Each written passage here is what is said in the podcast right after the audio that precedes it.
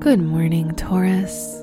Today is Saturday, February nineteenth, twenty twenty-two. With the moon in Libra in your fifth house, you will become more social with your friends. You can invite some over for an entertaining night at your place. And if you have a garden, you may also find joy enhancing it. This is Taurus Daily, an Optimal Living Daily podcast. Let's begin your day.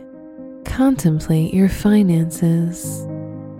With the sun in Pisces in your eleventh house, you have increased chances to earn money from more than one place. Under this influence, your hobbies and interests can be easily monetized, and you may even succeed in transforming them into a personal business. Consider your health. Today, you're more prone to increased acidity and stomach issues.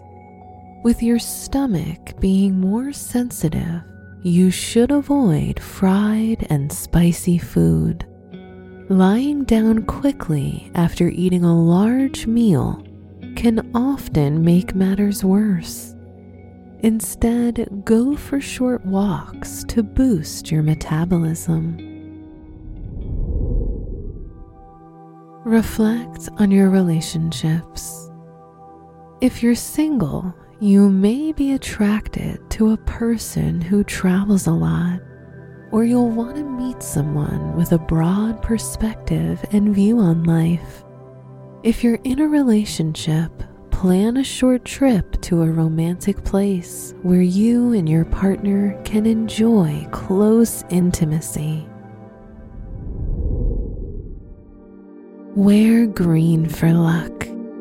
Your special stone is abalone, referred to as the ears of the sea, and just like a shell, provides you shelter from negative energy.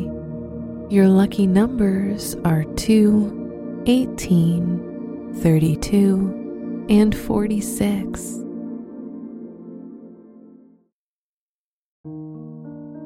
From the entire team at Optimal Living Daily, thank you for listening today and every day.